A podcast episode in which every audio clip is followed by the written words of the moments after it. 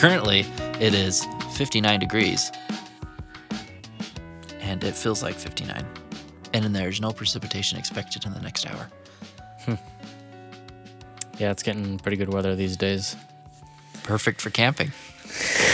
Gosh.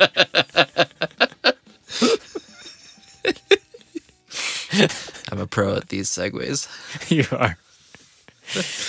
Seriously, though, it is perfect for camping. It is, yeah. Not in like the super deep canyons where it's really cold or the really high altitude, but especially perfect for desert camping because of the springtime. Yeah. So where are we gonna go actually?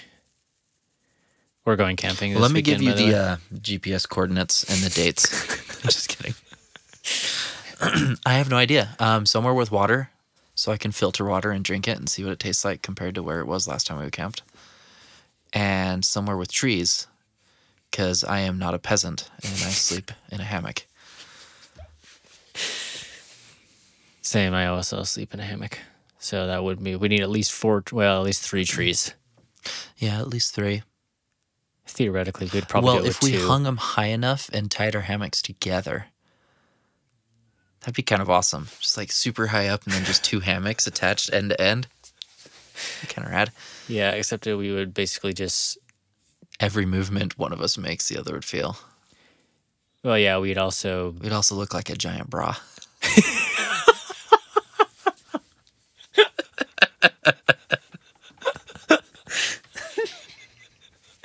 But we would also be like basically completely flat. Well, I guess. Yeah, I guess we. If we hung it tight enough, we'd be okay, mostly. Yeah, except one part of us would obviously be way lower than the other. Yeah, part. that's true. So that would be either- really uncomfortable. We'd we'd need like what we could do to solve that is uh, tie some paracord to the center where the two hammocks are attached, and then attach them to the trees so it pulls the middle up a little bit, like a suspension bridge. That's that sounds like too much work when we can just find three trees. It's true. It's like, all right. I- I mean, it would be pretty tough just to find a place with two trees. It's like Elder Uchtdorf's talk. Elder Uchtdorf's talk about their story about the pens. They're trying to come up with a bunch of ways to have a pen right in space, Uh, yeah. and it took them forever to do it. And they finally figured it out. And then in the meantime, they just use pencils Do you know why pencils are actually bad to use in space? Because you get graphite on your fingers. Not just the fingers. It floats around in the air. Oh, it does. Yeah. That's cool. Like when you when you writing, it rubs some of it off and floats around, and it can damage eyes, which is why uh. they wanted a pen that worked. But I mean, the Russians came up with a good pen that was just under pressure and eventually had problems. But they hmm. did spend way more money than they needed to on it.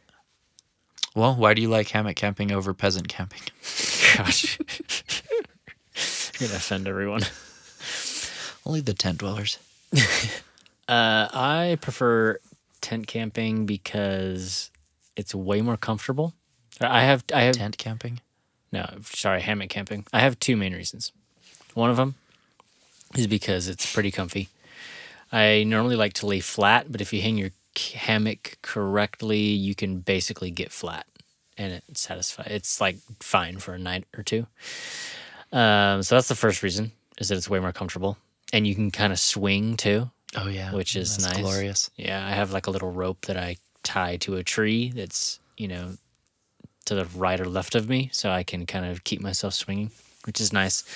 Um so yeah, it's comfortable. Second reason is because it's way like takedown and setup is way easier. It's way quick.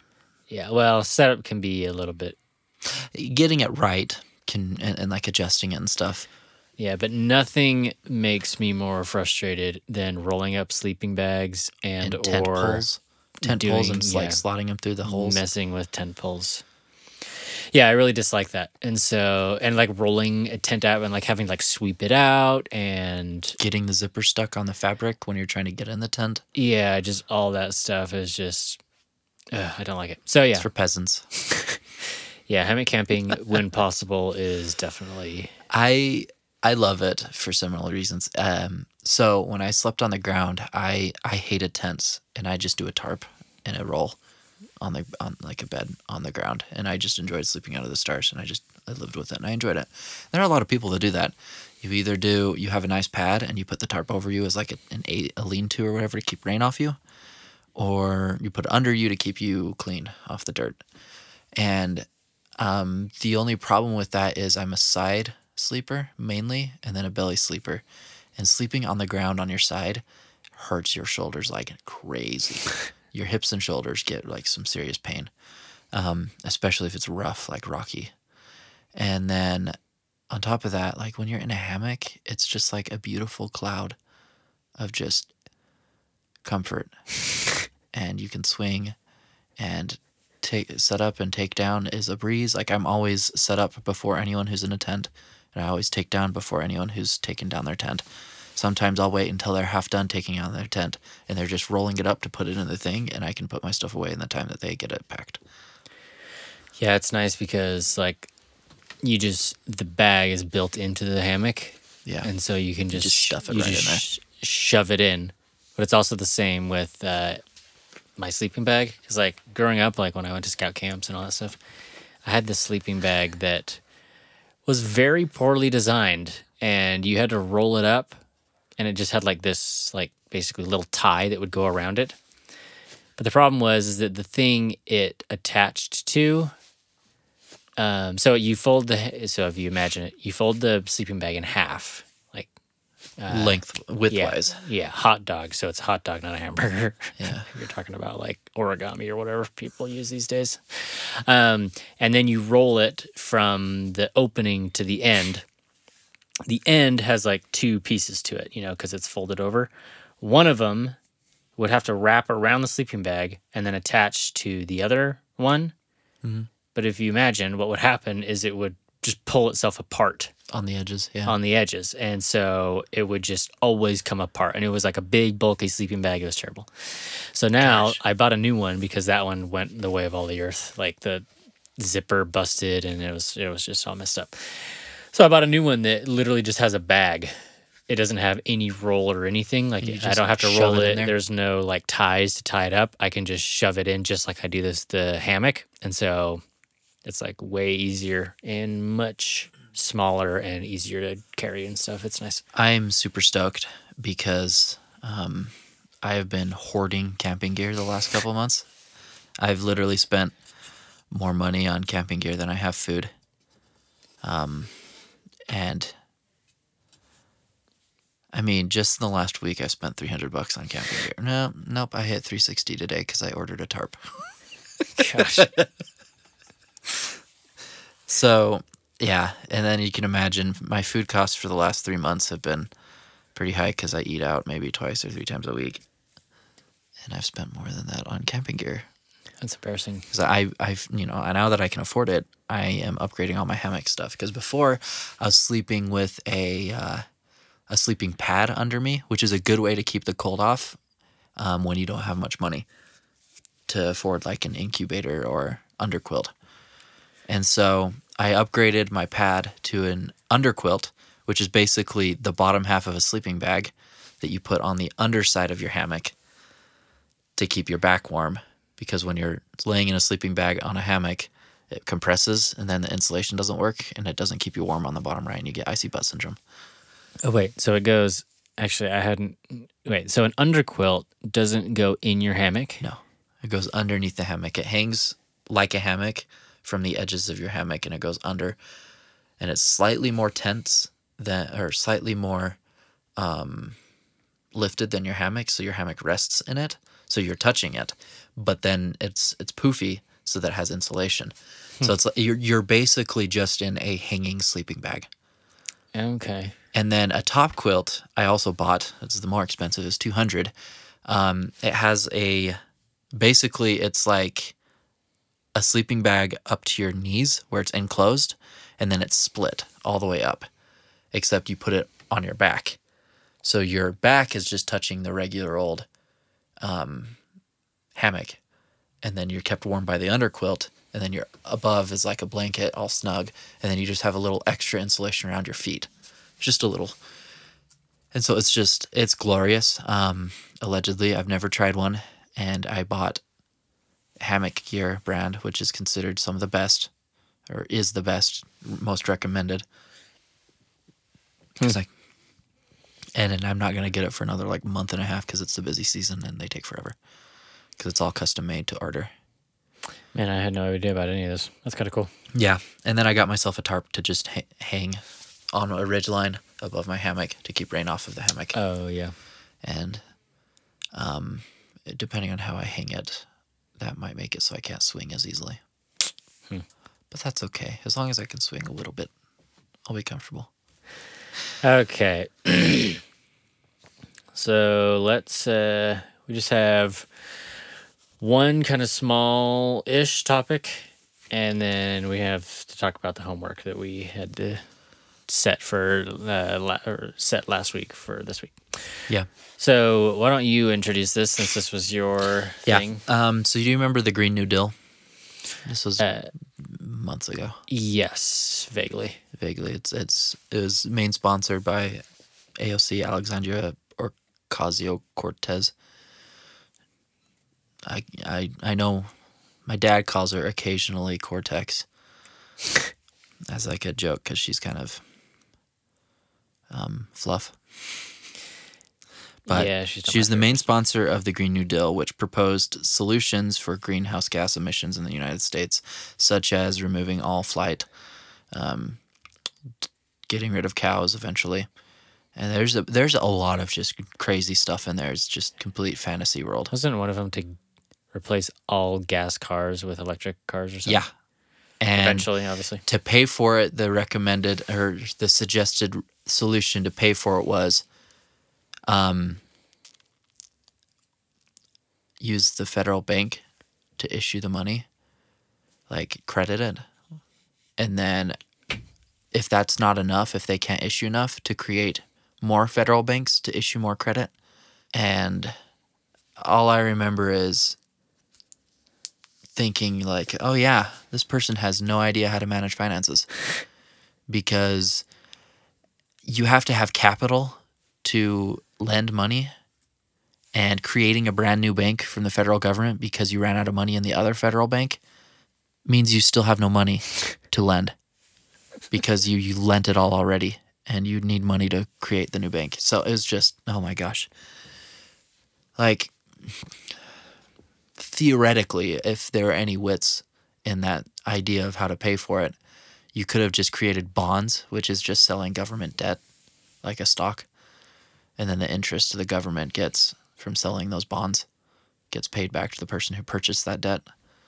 But even then, like this is rec- estimated to cost like $70 trillion to do the Green New Deal or something like that. And um, It's a lot of if money. you took all of the money from every businessman in America that was like the 500 most, most wealthy people in America, you wouldn't even be able to run the current government for eight months. And it was like $1.5 trillion. So you need 50 some odd times that or 45 or whatever if, you, if math is hard to pay for the Green New Deal. Anyway, that's the Green New Deal. But we want to talk about when the Green New Deal was voted on in the Senate because it was destroyed in the Senate. No votes for it, if I remember right. Yeah, as I feel like it probably should have. I would have just having like I remember you read Everything. in parts of it. Yeah. And maybe you read the whole thing, I can't remember. I read all of the main bullet points. I didn't read the actual. And Yeah. it was it was pretty comical. It was ridiculous. and I remember like you said that someone had someone on the left because the left kind of made fun of it too. Yeah. it was so ridiculous. And that someone on the left said, This sounds like something that someone on the right would say to make fun of people on the left. Like, it, like, just read like a satire piece Yeah. written by the right to make fun of the left. Yes. And I was like, wow, yeah, that's actually that That's totally spot on. that's spot on. it's spot. It's totally something you could see like um, Matt Walsh writing to make fun of Yeah, yeah, exactly. Or uh, Louder with Crowder. Steven Steven Crowder. Crowder. Yeah. Oh man. Yeah. But it was legit. It was straight up something that the the the Bronx what's her bucket AOC Oh, yeah. submitted as the main sponsor. Like that's it was treated in the Senate as a joke. like literally. Mike Lee from Utah um, did a a uh, um, a response to it or whatever, a discussion on it. He presented to the Senate, and he literally showed memes and jokes and made jokes comparing it to the Green New Deal to these jokes. Like my favorite because it's it's like I don't know why I like it so much, but it, it's the very first one he does. It's the the uh, um, have I forgotten his name?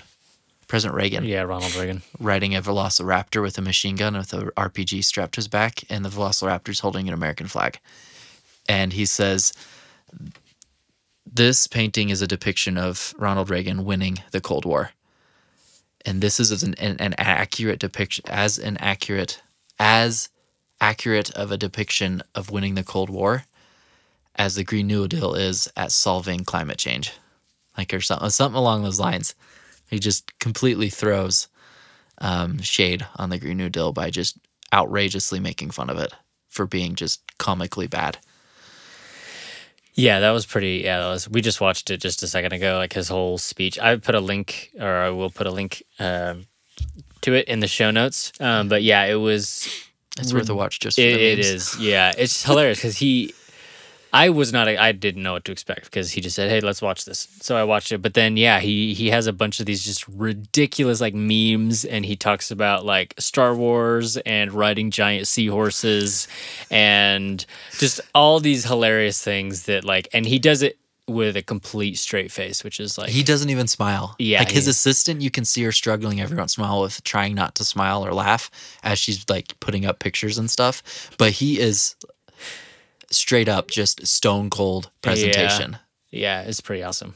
It's so it's impressive. Like go Utah. freaking respect for him and thank goodness he's our senator like that's awesome um what do you think of his solution for climate change Um, I thought it was actually pretty interesting. Something I've never thought about before. So, basically, his solution to climate change was m- more kids, basically more babies, because more engineering minds, more like the higher the number of people on the planet the higher the chance of innovation Yeah, so we'd have more innovation. And I like what he talked about how, or when he said basically that uh, climate change is not going to be solved by social engineering, but actual engineering, which I thought was really interesting because you think about like, you know, what the, you know, what we say is problematic with climate change. You have like cars, um, you know, obviously like burning a bunch of gas all the time and um,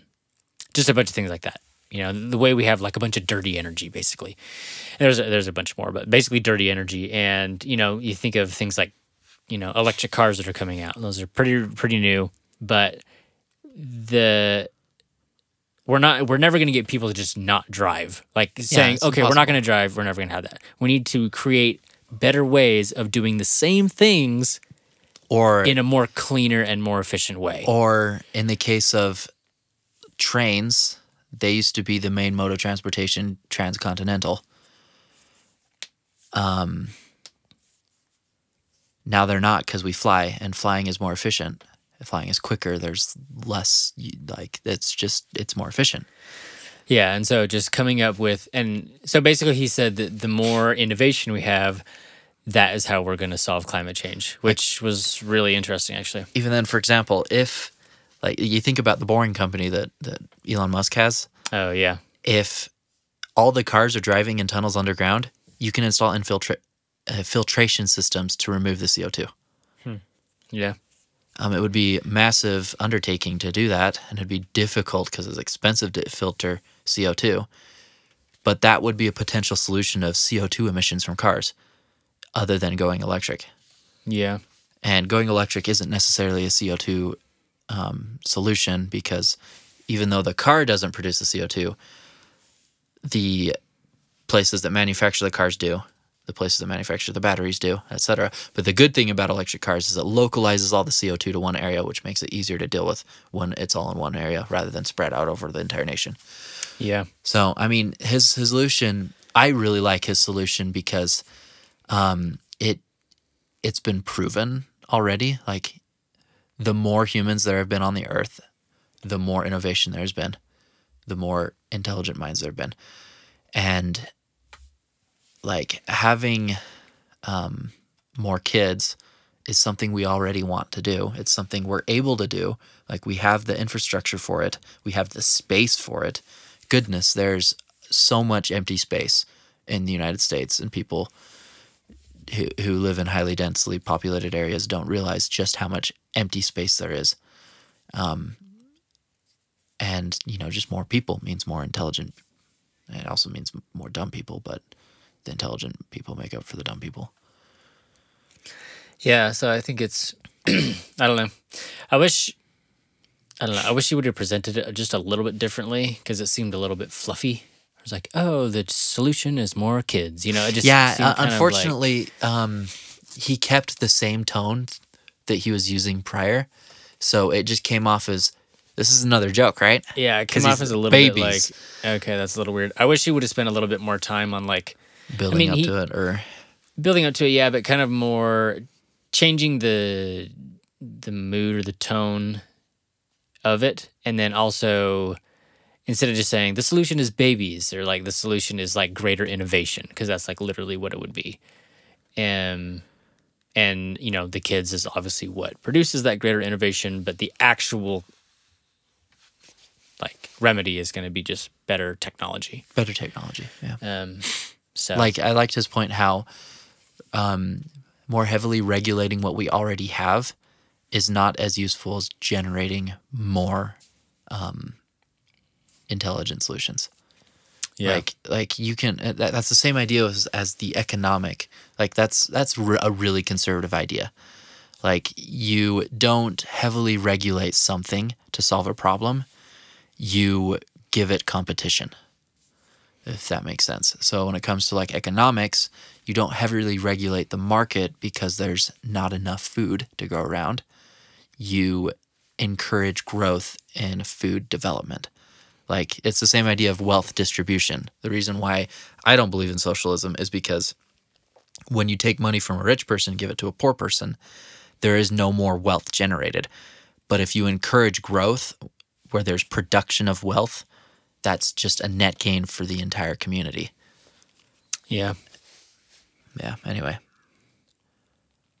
My gosh, it's totally worth it just for the Velociraptor picture. Yeah. Seriously. that picture is pretty awesome. yeah, so you guys should definitely watch it. It's it's like 13 and a half minutes long. Um, it's And you're going to laugh for at least 20% of it. yeah, Unless you really like the Green New Deal, then you're not going to laugh at all. I just don't know who would though. I don't. Yeah, I just- mean, there were a lot of people that signed. I mean, on the left that's that, that totally said, "Oh yeah, we support this" before the Senate voted on it, without ever reading it. yeah, it just seemed like such a joke. Yeah, that's because it was not more of a- intentionally, but it was accidental comedy. Man,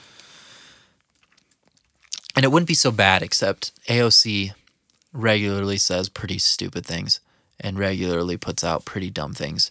And just for this, to, it was was just at the time icing on the cake. I don't think she's been in the news recently for anything outrageous, but yeah, I don't honestly. I don't follow politics to know. All I know is her name that, that she's abbreviated as AOC. yeah. She's just some New York. Eh, I don't really like. I don't really want to talk specific people um, much. It's just this this Green New Deal thing is just so funny. Like, it's just seriously from the actual bill reading it, it reads like satire. To this video is it's seriously just a classic. Yeah, well, it's done now, so Yeah, apparently yeah, no So, yeah. votes for it. that's good. What's awesome though, is this is a, a prime example of our homework. Oh, you're, you're right. So the homework was so we called it the five dimensions of warfare, but that was only one like little section. I mean, it was one of the sections that he talked about in the in the video. The actual video was called "The Future of War and How It Affects You." Yeah. Um, This is part of his series on um, the power of information. So he does another three part series later about social media and how it influences everyday people. That's also very worth watching. Um, and actually makes me want to quit social media completely. Uh, I don't know if I will because then I'd miss out on literally 90% of what my family says um, to each other. But yeah, this video is awesome. I really like it. Yeah, so he starts. So this is a guy. He he made. He's an educational YouTuber. His name is, or he he has a channel called Smarter Every Day, and he's just a good good guy. He's just he he's- makes he's really, really kind. interesting videos. He's just a nice Christian. He's He's, a total- Christian, right? Yeah, he's Christian. He's a total dork about science. Yeah. Um, he geeks out in all of his videos about something new. Um, He has a very, very one of the things that he does a lot. He has a very, very expensive camera that can film like Yeah, like ten thousand frames per second, More than that, or just something ridiculous. I and think so, he can get up to 100,000 on it. which is insane. And so he's able to to do all these these Really cool slow motion shots. yeah these stuff. amazing slow motion shots of like you know physics happening basically. and Yeah, so, so he explains like the physics behind certain things and then actually shows you in slow motion. Some of the coolest videos he does is um, there's a specific way where you line up two mirrors next to each other um, and you record it through a certain filter or something like that. I can't remember if I, I might be butchering this completely, but you're able to see how something passing through the area that's being filmed, how the air reacts to that object. It's like a silhouette of the object, and then you can see the air moving. And he does videos of shooting through it, like bullets. Oh, yeah. And you can see um, the slipstreams of these bullets, and you can see subsonic bullet. He analyzes like subsonic bullets and supersonic bullets, and the different like you can you can literally see the sonic boom behind the bullet as it's traveling, and there's some really cool stuff. Um, he he's actually I think the first one to have like hard documented evidence of a certain theory uh, that they pub- he was he co-authored um, a paper on it and you can see his step-by-step stuff in his video about it. And it's it's rad. If you like um, just science stuff it's totally worth watching Yeah, a lot of science. it's a lot of- entertaining. A lot of physics. Yeah, it's and he's he's just such a cool guy. He has he's good, like rapport on camera and like he's just fun to watch basically. he's a classically charismatic guy Um, but anyway, so this video uh, was specifically about uh, war, I guess. But he starts out by basically confessing that he has been he's been an agent of the department of defense or something yeah he's been basically secretly special counsel. yeah That's what working for the government as like a missile tester. He just basically analyzes learns about missiles and analyzes missiles, and he couldn't tell anyone apparently. Um, or maybe he could. He just didn't. I don't know. But he's been doing that for 15 years, and all of a sudden he just comes out with this video. It's like, hey, that's been FYI. like stamp of approval from the Department of Defense. Like the beginning and ending of the video says, "This has been approved under section blah blah blah by the Department of Defense." yeah, it's not classified. Un, yeah, it's unclassified, Yeah. and it's it's intense. Like you you watch it and you're like, it's not his typical tone of video. It seems a lot more. Um, what's the word? Formal, Yeah. But at Like the same he- time, it's still him, so it's still entertaining. and he had like he had like a message to it. Most of the time, it's like, "Hey, check out this cool science thing." This one is like, "I have a specific message, something that I want to share, and I'm going to do it in this particular way." Yeah. So he starts out the video with um, showing like footage of him working, like and doing like some interesting. Doing one of his assignments. yeah, he has like a bunch of different like assign or these little clips of just him doing interesting things during you know his assignments. But then the kind of the main build up assignment is he was supposed to film. Apparently, it's like this thing. I can't remember exactly speed what it's shots. called. Yeah, it was everyone gets together. All these like different nations like Japan. Um, who else was it? All I remember is there was Japan involved. yeah, and, and America, of course. They go out in like the ocean uh, near Hawaii, and they basically just bomb. retired a boat. yeah, they retire a boat and they sink it through different missile types to test how they impact the boat and eventually you know a torpedo. But they had like five six seven different types of missiles. One of them was like ground to ground ground to boat. Then they have like air to boat and then boat to boat and then they have a torpedo. And he does a uh, um, you know slow motion of all this and he talks about the struggle of filming from you know 500 feet away. No it was further than that. He was super far away. Yeah. In a from- helicopter. in a helicopter, like trying to stabilize a slow motion shot of this going on from super far away because they had to be safe and they're on a helicopter, so it made it even harder to film. And it's really kind of cool to see what he was able to get in spite of those like setbacks. He must have been planning this for months yeah, I on how to film that. it. Could you imagine the stress of, well, crap, I didn't get any usable footage from that. Yeah, considering they literally they literally sunk this sucker. It was Yeah. huge. Like it was a giant craft, you know, this giant boat. And they just completely sunk it. The torpedo shot was cool, like the last one. Oh, yeah. because it like hits it kind of in the center, and it And just it literally lifts- breaks the boat in half. lifts the whole boat and just breaks it in half. It Like it, it like snaps in half. It's so cool. yeah, so you should definitely watch at least to that part. So then i- i- the video segues a little bit, and he starts talking about the different types of warfare that we have. Different dimensions. Yeah, the different dimensions, what are they called? And so he talks to this one guy who has this. By the way, did you see that amazing like map thing? Oh, yeah, that little the- sand map? This was the four star general, right? No, this is the guy. No, before. the guy before that. He, oh, which one was that?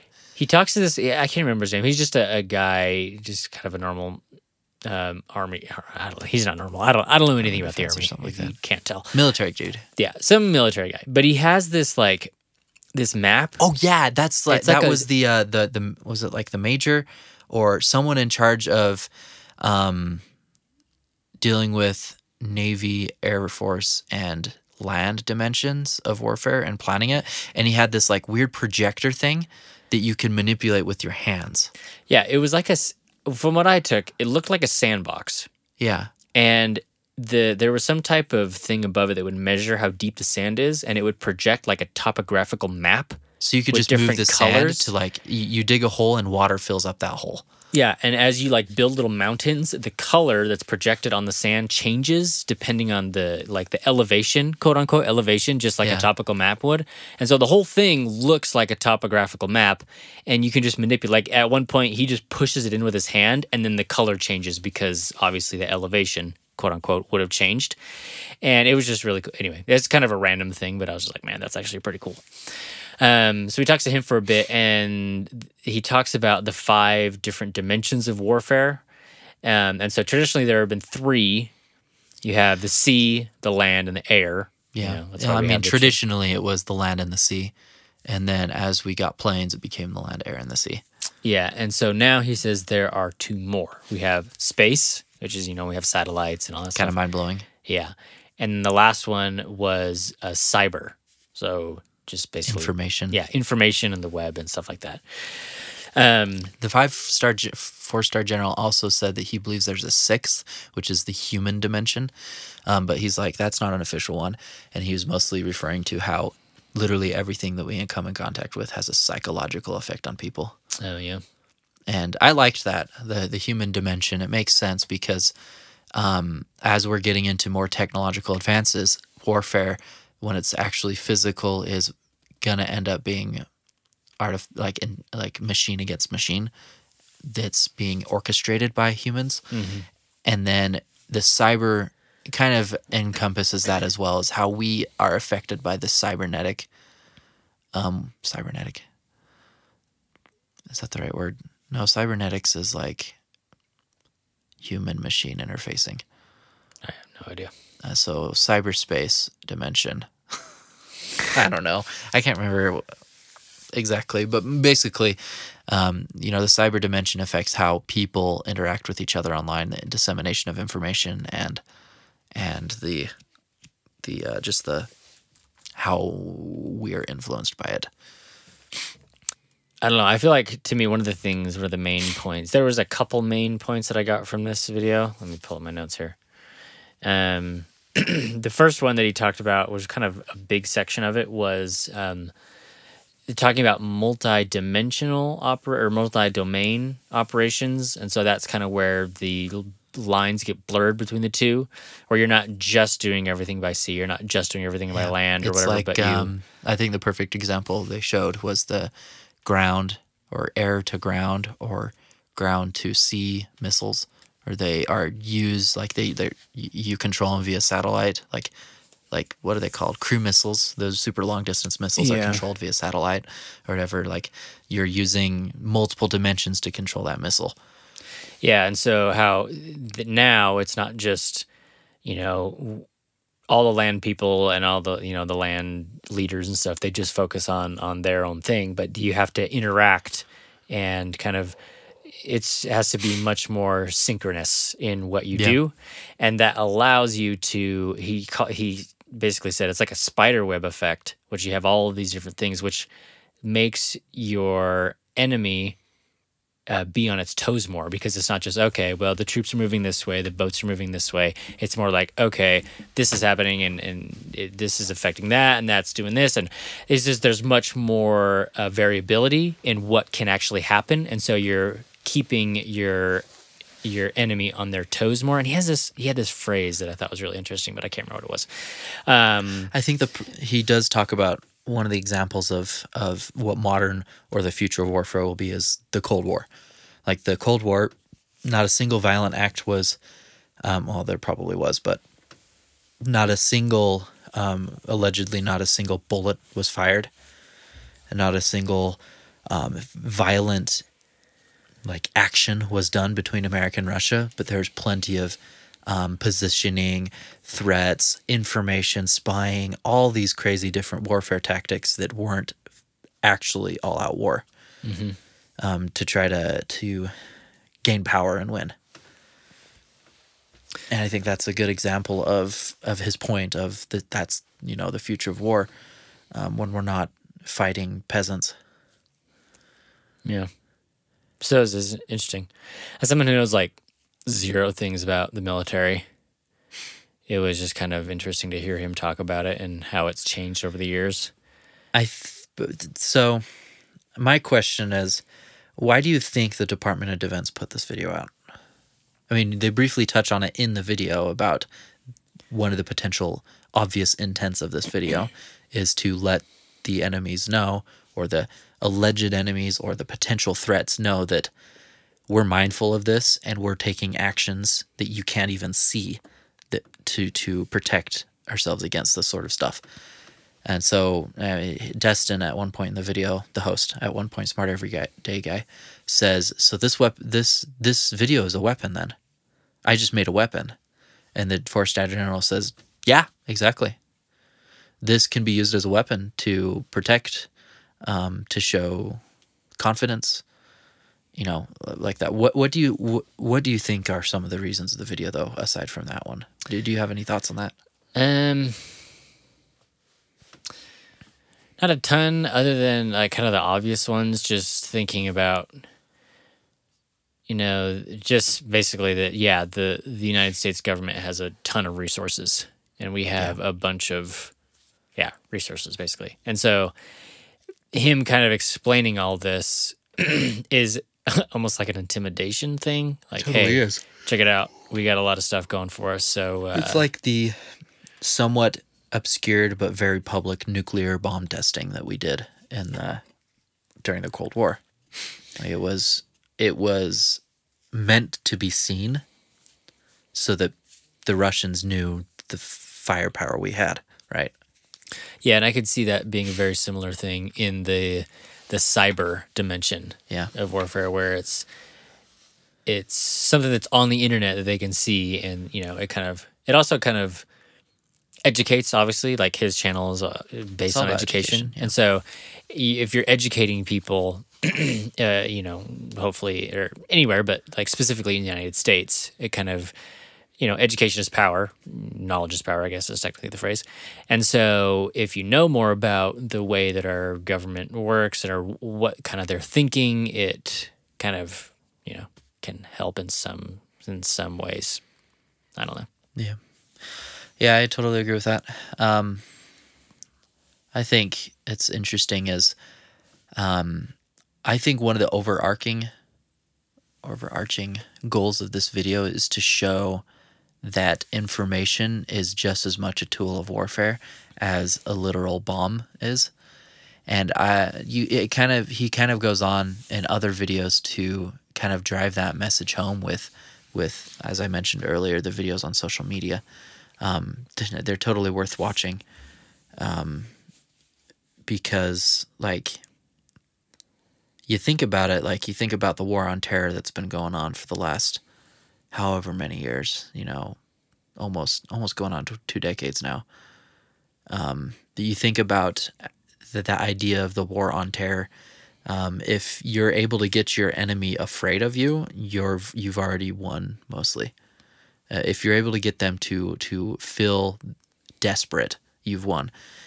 And like the the, I, I'm pretty sure there's probably some some uh, enemies of the United States that are literally afraid of ever doing anything against the United States because the United States is a giant, and it's because of these sorts of um, what's the word um, positioning. It's a different word for positioning that I'm thinking of that I can't remember, but it, it that's makes it's it's basically the same thing. Like that the United States is positioning itself as a superpower, and that's one of the things that helps make it a superpower in the world. Um, and then I feel like for me, one of the the ending because so Destin he talks at the very beginning. Just uh, this is like him explaining the video, explaining what he's going to see and all that stuff, and that he has this interview, and then he goes through all his footage and you know all the interview with the four star general, and then after he kind of talks and kind of sums it all up. Yeah. Um, and I th- one of the interesting things that he said in there, um, was talking about how we are all part of the the cyber domain. Like we're all like in this war. We're all kind of soldiers, but not Yeah. really. And he said that just an interesting idea or thought that he had was that we always think of the internet as just kind of this place that we just go, we just talk, we just laugh. There's jokes, there's memes, there's funny videos, you know, there's just liking, subscribing, just a bunch of like just Cultural connections. yeah, just a bunch of cultural like connections and funny things, and a bunch of useful things too. It's not all just you know, It's not just fun entertainment. and games. Um, but that you know that the strongest enemy basically is the enemy that no one knows exists, and Yeah. that there can be a bunch of nefarious stuff, a bunch of like things going on that can be uh, altering what we think, how we think of the world, be changing our point of views, all without us knowing it. he he- totally yeah this totally is attached to his social media media videos because he goes into like super close detail he actually talks to some people at youtube and and he talks to some people at twitter and some people at facebook i don't think facebook allowed him to film um, but maybe it was youtube that didn't allow him to film. No yeah youtube is the one that didn't allow him to film his discussions. But the facebook one was interesting because he brings up how there are these um, these fake unknown entities that created these these groups that posted highly controversial stuff with with the intent of um, causing and some of them they're actual literal events that in-person violence like like between two parties that were caused by a fake um, post by an unknown entity it's like it's interesting to think that that there's there's so much manipulation of the masses going on because of these unknown enemies. Yeah, and I, I feel like that was really interesting because you can really just like you're talking about the Cold War, like positioning yourself or like, you know, it's all just strategic. There's no battle was actually fought, physical battle. And just and as kind of in this video, it seemed like the general was positioning us as like, yeah, we are a superpower, doing all this stuff, we have all of these things going for us, and we're continuing to think about this stuff and, you know, act on it. That, you know, if everyone in the United States thinks a certain way, like it shifts, I don't know, it can shift way more than I feel like we Realize realize. Yeah. or notice or you can even imagine. Yeah, and so just making sure that and and he actually says this in the video at the very end, just kind of realizing and being more conscious about what we're consuming, what our thoughts are, what are the things that we're The we're source doing, especially. and the sources of things, and uh, yeah, and then at the very very end, he kind of just calls for unity, which I thought was interesting. He It's says very that important for us to be um, conscious of the person on the other side. Yeah, and that he said that if if people want to, they could find a dividing, you know, thing in the United States, probably things like political things, But where de- something is very, very divisive, and they can just amplify that. Just drive a wedge and hammer away. Yeah, and they can, you know, totally divide our whole entire nation, which is I mean, tech- we're already of- pretty dang divided, Yeah, and we we, already know that the that there have been Russian bots and Russian fake Facebook pages that have attempted or success successfully fueled even further division. Yeah, and so just making sure that we're unified, even though we disagree on things, but we can still be unified as like Americans. okay, so for next week, um, homework is going to be a talk, another general So conference it's, talk. It's a speech at BYU. Oh, it's a speech at BYU. Okay, never mind. It's called uh, "But for a Small Moment," and it's by Elder Maxwell. It was given in 1996. Uh, so there will be a link Is to that in the show notes. That's what it says. I don't know. I don't know if that's accurate anymore. Okay, it might not be accurate. Accurate, I should say. I'm going. Uh, to- no, 1974. 1974. Really? Okay, wow, super old. Okay, that makes Um, sense. so there's a link to the BYU speeches website. Has it. Um, also has it looks like a video, and Oh, yeah. audio, so you can watch it. you can listen to it. You can read it. You can watch it. It's pretty cool. We'll Um, three of them at it- it's one of my favorite talks. Just for a sneak peek, he talks about how. I mean, you can probably guess, but for a small moment, he he talks about this analogy that I love. Um, uh, that like the smallest, youngest person or the smallest thing can can view time completely differently because their lifespan is so short to something large. Like we're big, but as children, you know, days go by way faster. As adults, I mean, adults they go by way faster, but as children, they you know they go for on forever. Like especially dogs. Like you think about a dog and you're gone for eight hours and they freak out because you're back because you know they don't have as long of lives as we do. So you know, it kind of talks about that and how perspective is key. Anyway, Yeah, so we'll uh, talk about that next week. I have I don't think I've read this talk, so it'll be basically all new to me. I at one point had the first like three minutes of it memorized. I had listened to it so much. Really? It's it's seriously so good. That's awesome. um It was one of the best pick me ups for when I was kind of down in life. That's awesome. And it's really good for when you're happy too. Just saying. it's always good. Just go watch it, read it, listen, whatever. Sounds good. So yeah, uh, somehow uh, consume that talk, and then next week we will talk about it. Yeah. Um, and then other than that, just make sure to uh, if you have any feedback, anything, you can contact us on the website, uh, midnightstrollpodcast.com. We have a contact form there. Um, so yeah, you can reach out to us if you if you like. Um, let's see. Did the temperature change? It did. One degree. Two degrees. It is Oh, now wow. 57. and it feels like 57. Sounds good. Ciao.